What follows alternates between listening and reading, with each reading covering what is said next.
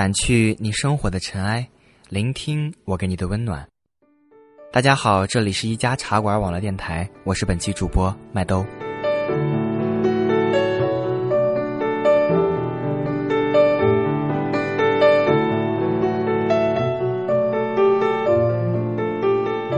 两千零二年，大福妈嫁给小她三岁的屌丝大福爹。两年后，她跟着大福爹从老家武汉去了杭州，为此还辞了职。他们在带有公用厨房的破筒子楼里租了一个连床都没有的小房子。那年，他开了网店卖护肤品，为赚零用。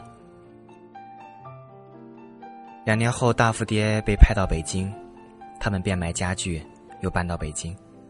买了套四十多平的小开间，还带了辆车。首付款耗尽积蓄，甚至把之前在武汉的婚房都卖掉了。可总算是安了家。隔年，大福爹为求发展，跳到另一家公司，他去了深圳总部。于是，大福妈带着两条狗留守在北京家里，他天天开着电脑看着他的网店。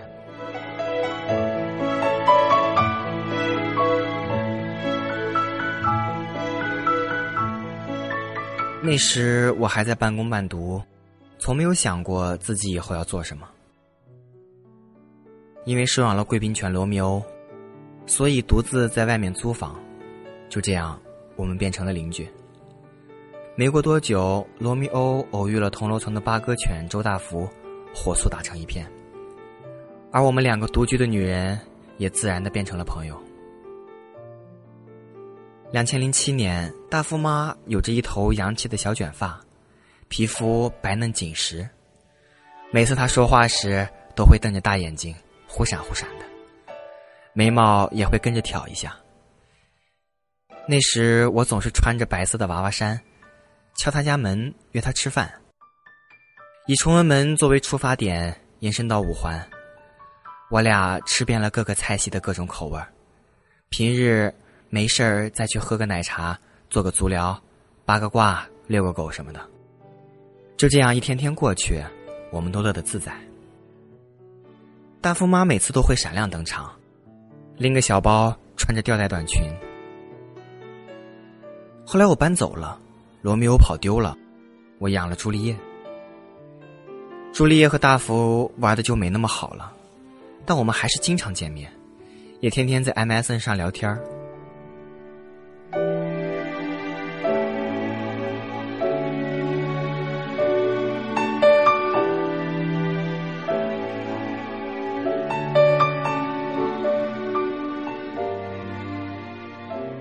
冬天时，周大福喜当爹，生了好几只小八哥。其中一只取名叫周生生。我和大福妈穿着淘宝买的同款超值大白毛外套，带着一群狗去遛，那叫一个声势壮观。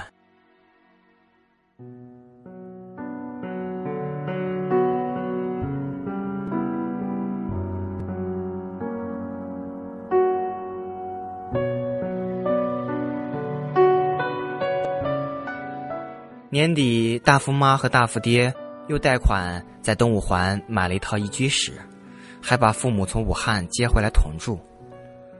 我也经常开着车从北五环去找他们。那一年，我家洗手间的小台子上全是大福妈网店的护肤品。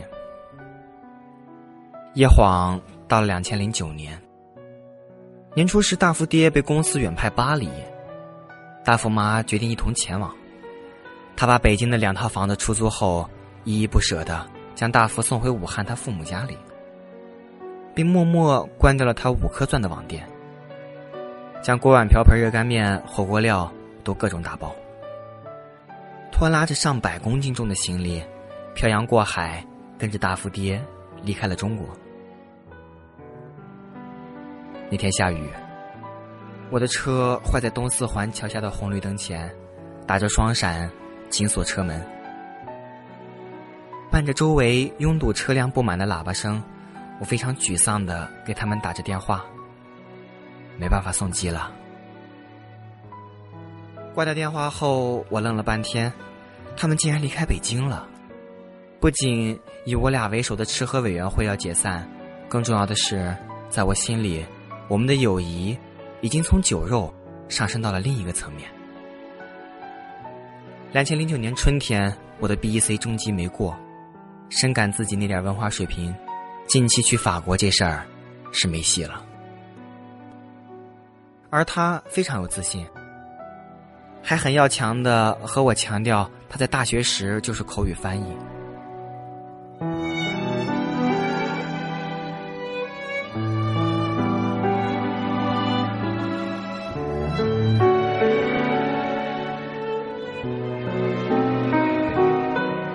事实证明，他俩的生存能力强过外星人，语言不通并不妨碍大富妈在法国风生水起。他没有去买 LV，但他买了铸铁锅，这样就可以炖鲜嫩的大排、蒸包子、做肉饼，立刻耍得有模有样，还迅速的混熟了法国华人论坛、小道消息和生活信息，摸得门儿清。在大福爹假期时，两人还开着车在欧洲自助游。他们在巴黎九二省租的一室一厅。大福妈的田园风席卷焕然，花花草草种满了小后院没过多久，大福妈怀孕了。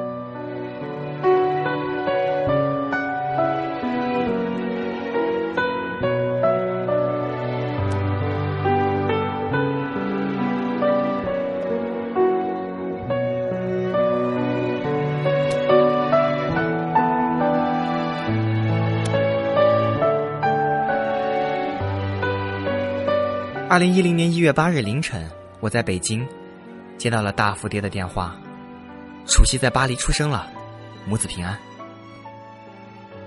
而我顺理成章的升级为干妈。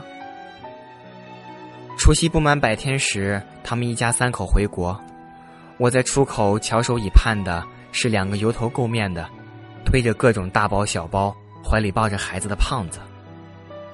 我们吃饭的时候，憔悴的大福妈。就像特务一样，在他的小书包里拿出尿布、奶瓶、奶嘴、辅食等装备，一边抱怨着挤奶给大哭的孩子，一边不耐烦的教训大福爹，不断的跟我说：“大福爹现在会顶嘴了，我要和他离婚。”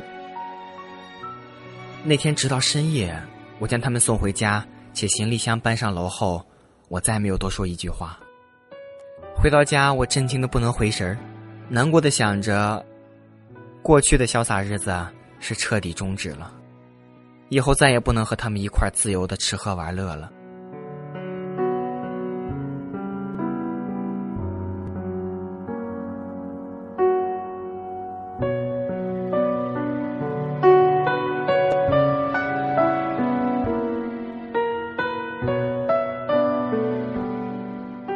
假期结束，他们又回到法国，那时我开始创业。忙得昏天暗地，有天傍晚忘记关阳台的纱门，导致我养的第二条狗朱丽叶也跑丢了。我整夜在小区叫喊，挨家挨户的贴单子。而大福妈在巴黎逐渐不再吵着没有爱要离婚，她开始为了孩子而绞尽脑汁，偏偏楚曦是个不爱吃饭的家伙。她担心楚曦长不高而追着孩子喂饭，导致生活再度暗无天日起来。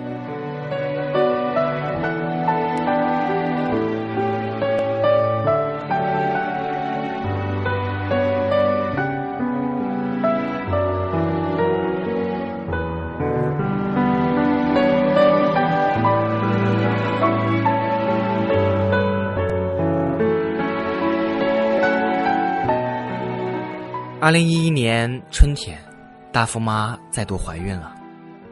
老大楚曦刚刚一岁多，他们方才适应为人父母，他就再度被各种孕期反应折磨的暴躁又忧伤。而大福爹则面临着调回国工作。天知道国内生二胎是犯法的。就在不知所措时，大福妈在 QQ 上和旧同事聊天对方竟邀请他们去美国。本着孩子最重要的原则，大富妈挺着肚子开始打包行李。他们再次变卖家居用品，还给楚西在巴黎拍了几组艺术照留作纪念，牵着孩子再次上演国际搬家。他们飞到纽约，住在了旧同事的家里，安顿好后，大富爹回国，向工作了六年的公司提交了辞职申请。彼时，我创业两年的小拳馆终于名声在外，而我彻底结束了上一段感情，并从朱丽叶走丢的事实中恢复过来，且勇敢的再次养了一只狗。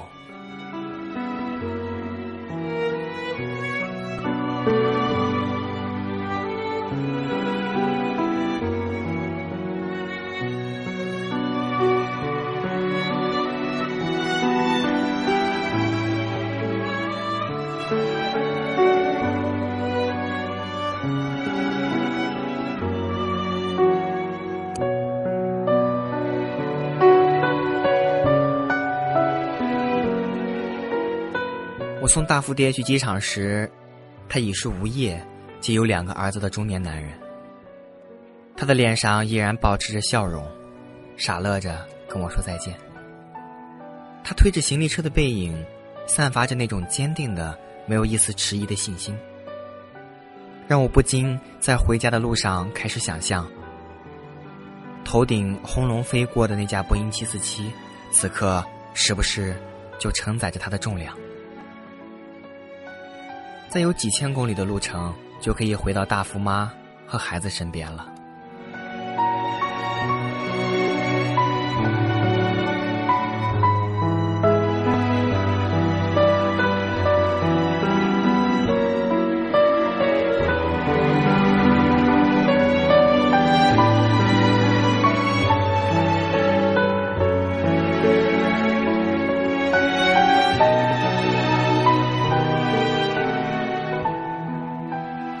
二零一三年五月，老二楚寒大病初愈。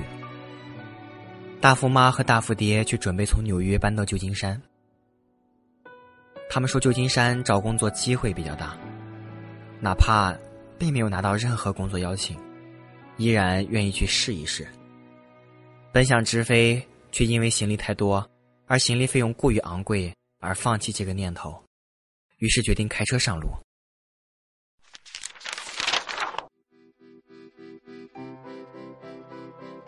就这样，大富爹提前租好车，他们从纽约开 SUV 到芝加哥，再换一辆房车开到西雅图，准备从西雅图买辆车开到旧金山，相当于横穿小半个美国。我听后便决定同行。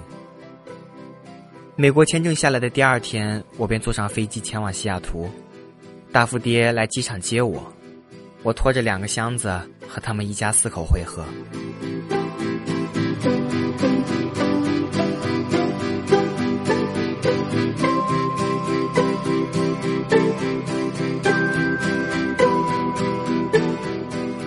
陪他们去买车，在 4S 店和狡猾的美国销售讲了一天价。他们带我去吃海鲜。我们三个成年人啃着阿拉斯加大螃蟹腿，嘲笑着坐在推车里干瞪眼流口水的老二。隔天还坐轮渡到加拿大边境的美国小镇游玩。短暂休息后，我跟着他们继续上路，开着新买的车。后面还带着租来的行李拖车，穿过三个州，前往旧金山。于我们而言，每次前行的路程都标示着未知和陌生。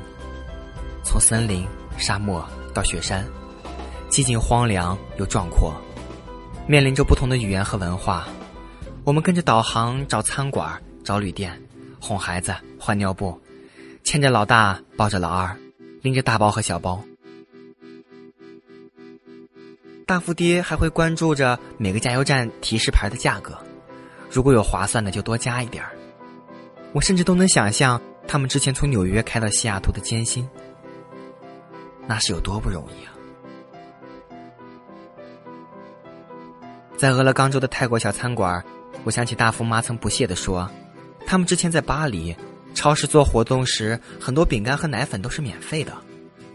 当时门一开。他就直接冲过去，各种拼，各种拿。大富爹虽然紧随其后，却低头玩手机，假装不认识他。我笑问坐在对面的大富爹：“哎，结婚第八年才要孩子，一下就要两个，现在你们的感情是不是已经升华了？就算那会儿大富妈要离婚，还天天在微博上骂你死鬼，下面还有一群妇女跟着响应，那是什么感觉呀？生气、厌烦，还是已经像亲人？”他招牌式傻乐里带着一丝智慧，不假思索的回答：“反正就是更离不开他了呗。”他说着，左手也自然的搭在了大福妈的背上。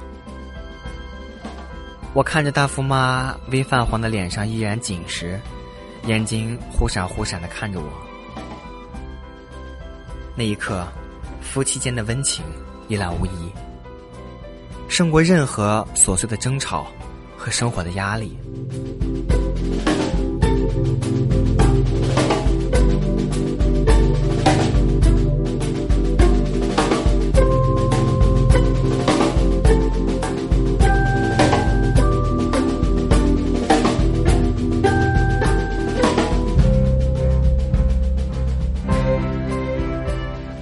即将到达旧金山的午夜，我开着车在盘山高速公路上前进。无尽漆黑中倍感渺小，后排最左边的安全座椅上是楚曦在熟睡着，楚涵还在摇篮中，在旁边是大福妈，而大福爹在副驾的位置上也打着鼾。我忽然感慨，认识他们六年有余了，基本每逢大变动，我都在旁边，不管搬家、接送机，事无巨细的家长里短，能够有这样的际遇是很神奇的事情。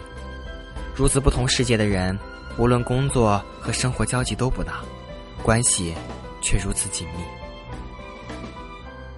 当时车里正在小声播放着我手机里的歌《小傻瓜》，我聚精会神，像是背负使命一般的紧握着方向盘，希望我们能够快一点，再快一点到达。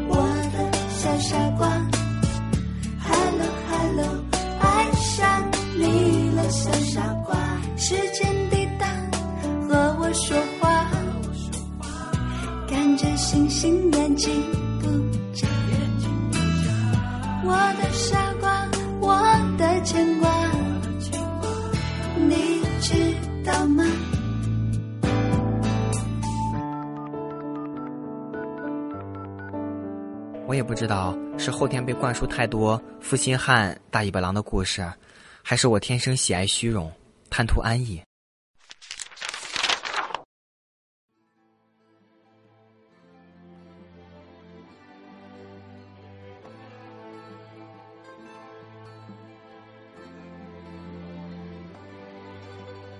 在认识大富妈之前，我是不相信什么裸婚、什么共同奋斗、建立美好生活之类的鬼话的。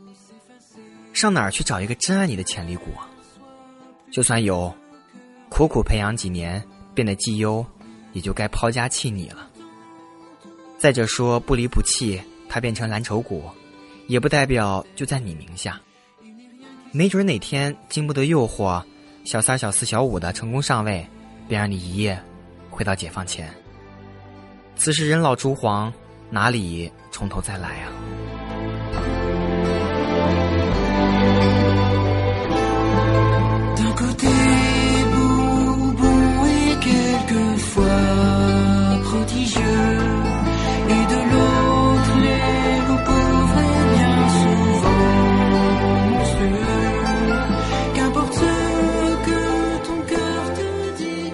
如果真爱和一辆名车是一道选择题，我相信大多数人佯装纠结后，立马攥着车钥匙痛哭流涕。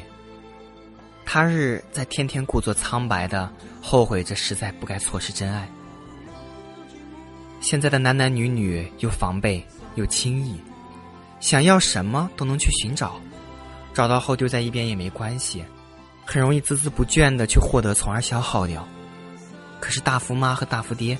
一直是我生命中的闪光点。我还记得他们结婚的头一年，就把当初到处借的婚房首付款挨家挨户的还完了。他说这话时，倔强的脸上完全没有一丝委屈。他的学历和家世都好过大富爹，却始终支持大富爹，随着他四处去走。落地窗的海边房，高性能的四驱车，名牌珠宝。和鳄鱼皮的手袋，的确是每个女人都梦寐以求的。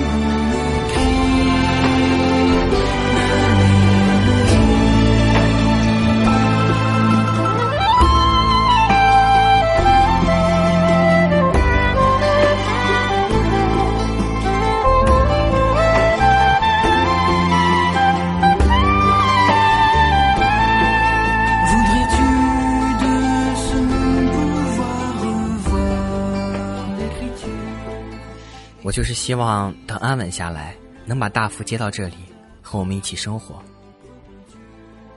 最近在想换个两室的房子，这样你来找我玩的时候就可以住在家里了。每次大福妈都这样说着，而他们走南闯北的奋斗着，在漂泊中努力的生活，哪怕直到今天，他们也没有大富大贵。始终精打细算的过日子。我每次想到坐在经济舱里十多个小时，挺着大肚子伸不开腿的大福妈，想到大福爹一直努力工作扛起这个家，他们之间那种强烈的信任感，造就了共同的价值观。在没钱的时候有希望，在有储蓄时不失方向。岁月像个大筛子，筛出了青春，也筛掉痛苦和焦作。却从不妨碍他们积累幸福。我决心定居欧洲，有一半的原因也是因为他们。想象着哪天楚西长大了回到法国，至少干妈还可以照应着。如今我踩着十公分的高跟鞋，斜眼看着旁边的娃娃山们，和周围的人们寒暄，却始终保持着距离。在外谈工作时，既圆滑又世故，总是尽可能的隐藏自己的心。需要保持身材而不敢再大吃大喝，只是每逢和他们一家相聚，从不动声色的陪伴到没心没肺的大笑着，偶尔说着“这天真好”，风又轻柔，如此一般毫无营养的话，还能在斜阳里疲倦的微笑，然后扭头告诉大富妈：“人生啊，真是平凡，也没有什么波折和忧愁。”上周定居在旧金山的大福妈发来微信，兴奋地说：“有新认识的朋友来家里吃饭了。”他卤了鸭货给他们吃，获得大力好评后，大家建议他将此做成外卖。大福爹依然失业中，所以他俩觉得这也未尝不可呀。我自然是全力支持，告诉大福妈。让他发来照片和宣传文本，我负责做 logo 和宣传单。隔天，无意刷大福妈微博时，在页面最前端看到他的简介：全力以赴，为自己想要的生活努力奋斗。那一刻，我瞬间热泪盈眶，正能量立刻从头灌到脚。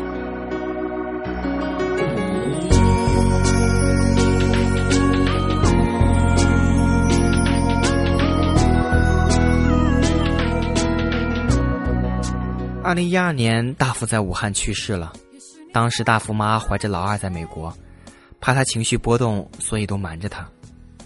他至今提及都会楚楚可怜的抹眼泪，使我不禁想起先后走丢的罗密欧和朱丽叶，还有我们相遇的二零零七年。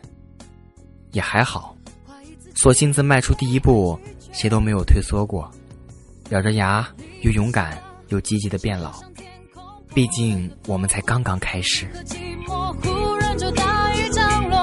你站在街头来不及闪躲，为何不要痛快的甩开回忆过往？现在就出发，一定有人在等待。看乌云散开了，阳光也出来了。去迎着阳光的方向，让你的笑容亮起来。爱是心中七彩光芒，去迎着阳光的方向，让你的生命不一样。爱会闪亮你的未来。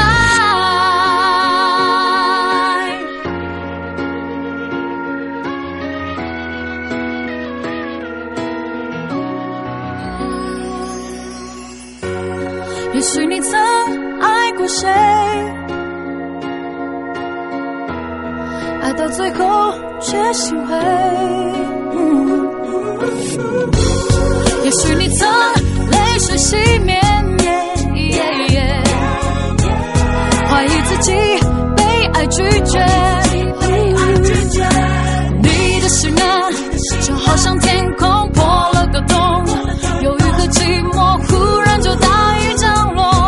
站在街头来不及闪躲，为何不要痛快的甩开回忆过往？现在就出发，一定有人在等待。看乌云散开了，阳光也出来了。去迎着阳光的方向，让你的笑容亮起来。